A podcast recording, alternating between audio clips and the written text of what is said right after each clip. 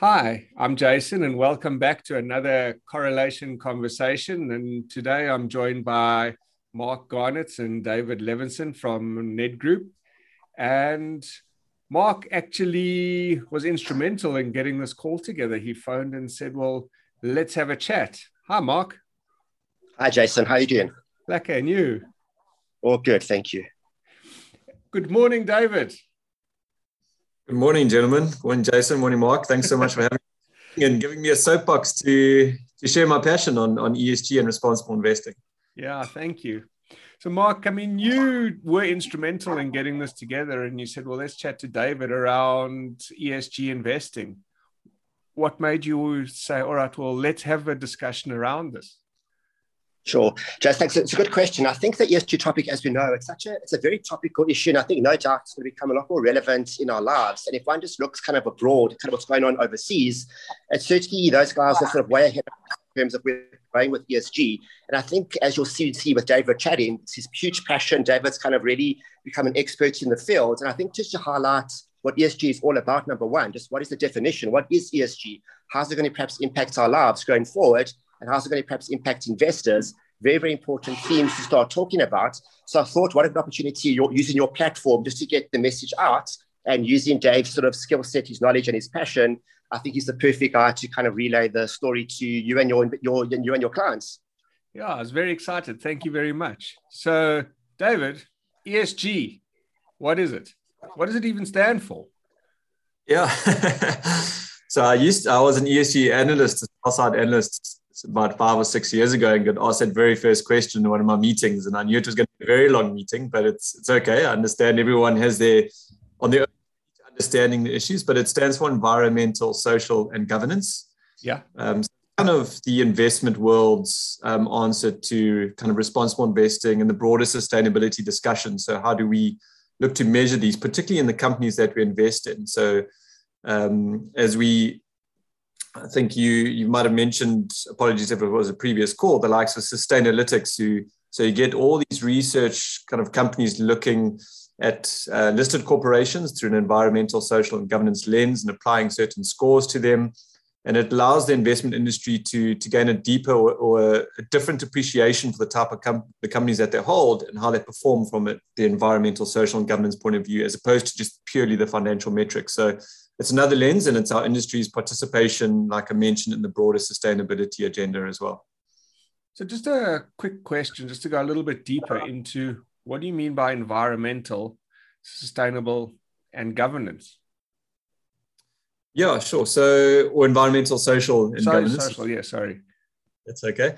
Um, yeah, I guess you know. Tr- typically society likes silos and the categorization, but I think we can no longer necessarily talk about the environment and, and society as mutually exclusive. I think climate change is a great example. It's the one people immediately think of when they think about the E. Um, so climate change, yes, it is a, it's an environmental issue, but it's also a human crisis as well. So just an example of how these these two spheres are kind of being brought together. And I think the COVID um, COVID pandemic is a nice example of that as well. And in fact, the the head of the United Nations Framework Convention on Climate Change, or even the head of the UN, said that what the virus has done is actually brought under the microscope and into consideration society's relationship with nature. So it speaks to the fact that we're no longer mutually exclusive. Um, so yeah, so environmental, we look at different companies in terms of their CO2 emissions, uh, their water use. Um, for miners, you'll look at land rehabilitation. So uh, essentially their environmental footprint. Um, and every industry is different, and you'll place different weights on different industries depending on where their major impacts lie. And then similarly on the social, you look at things like labor and human rights, um, employee turnover, uh, diversity, um, demographic and gender lines as well.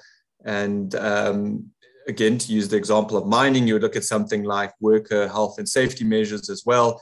And the idea is that if you have a company that's that's taking the environmental and the social issues seriously, you have a more resilient and a more robust company as well that will tick all the boxes in terms of fulfilling their role as corporate citizens. And then governance speaks to obviously your board and your leadership that's non executive as well as executive directors. And a lot of asset managers that we found during our research take on the view that if a company has a strong governance that forms a, wonderful backbone to the company in terms of the DNA, and typically the environmental and the social can follow suit as well if governance structures are correctly in place. Okay.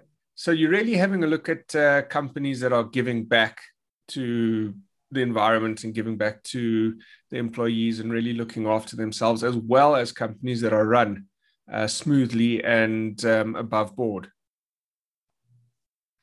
Yeah, exactly that. So but it's also about just taking responsibility for the the real world impacts of how you invest. I mean, you know, the, I think that shareholder activism conversation has really progressed a lot in South Africa in the last 12 months as investors are starting to pressure companies to perform better um, and to be better stewards of their environmental and their social capital.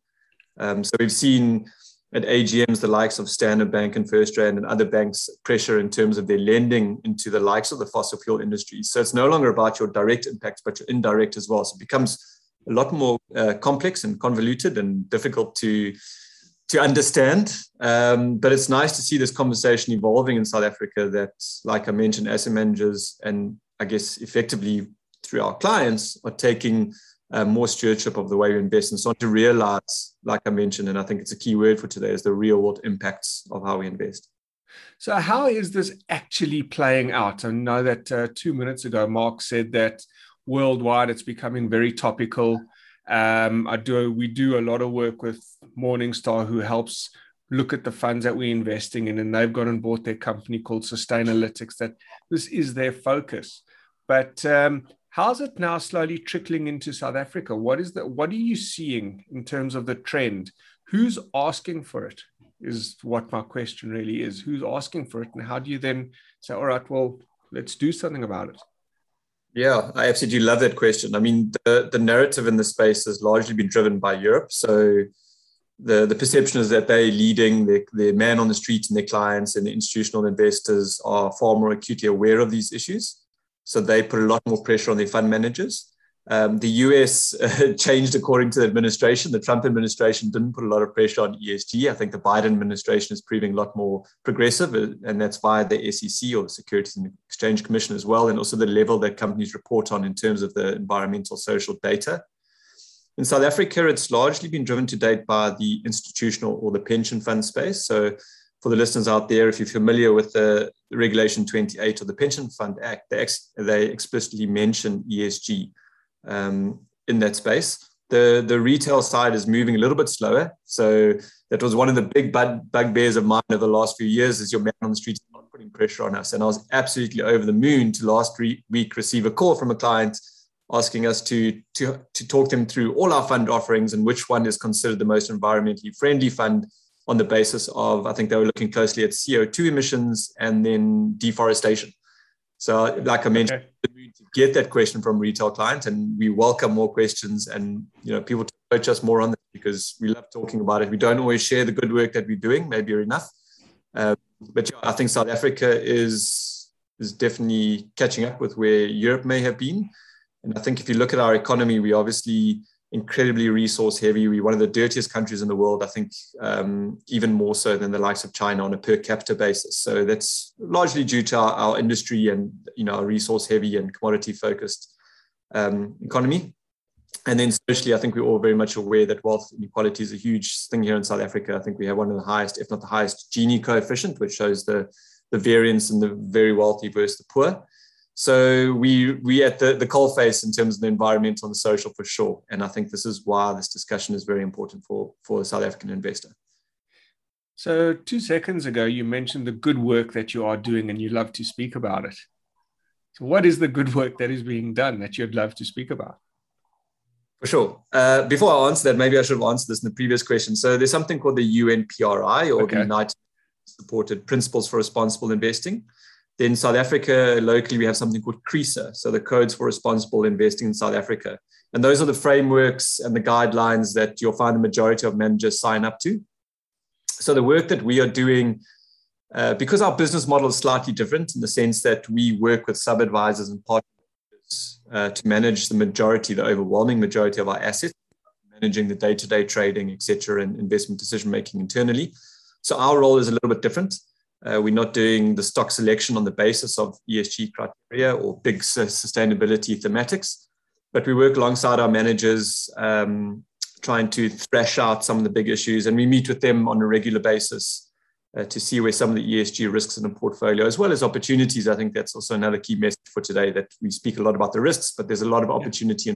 as well. So, you know, it's about interrogating our portfolios, working with the different portfolio managers and analyst teams to to upskill them in terms of what some of the big issues are because um, a lot of them are either a big house uh, where you'll get a big um, investment management team who probably even have an ESG team of four or five individuals, but who also work with smaller boutiques of maybe the investment team is only five individuals and they don't necessarily have the capacity to have an ESG specialist.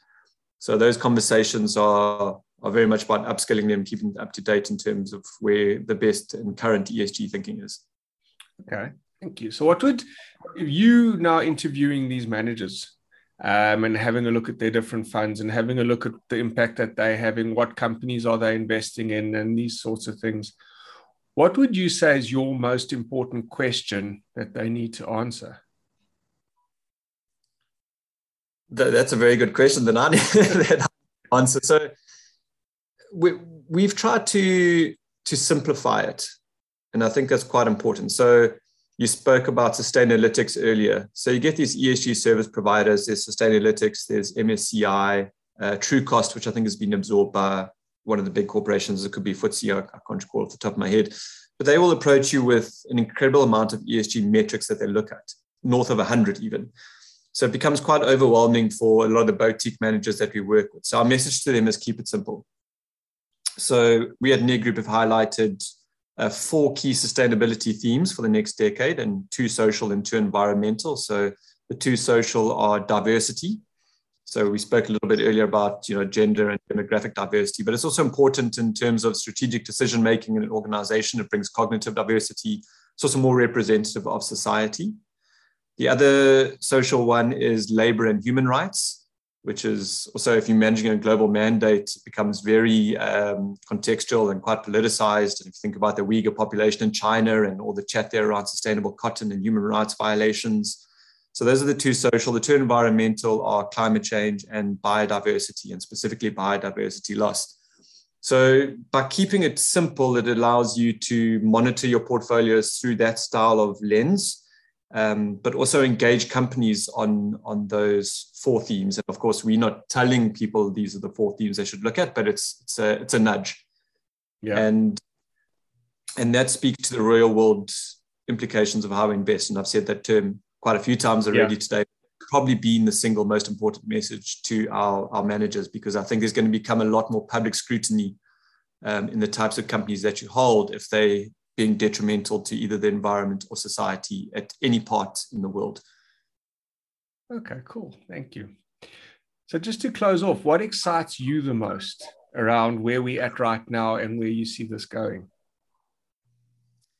Well, like I said, you know, a handful of years ago, I was a junior analyst. I walked into some big asset managers' uh, offices and preached climate change, and the eyes kind of roll back in the head, and they say, "Who's this youngster yeah. telling hippie socialist agenda.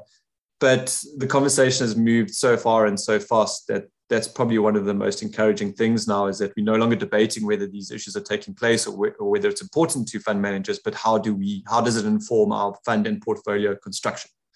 So it is very forward looking, although a lot of these, uh, these, these sort of issues are actually taking place today. But that's probably been one of the more promising things. I think we still have a lot of room to move because it's not necessarily always informing portfolio construction in the way that maybe it can.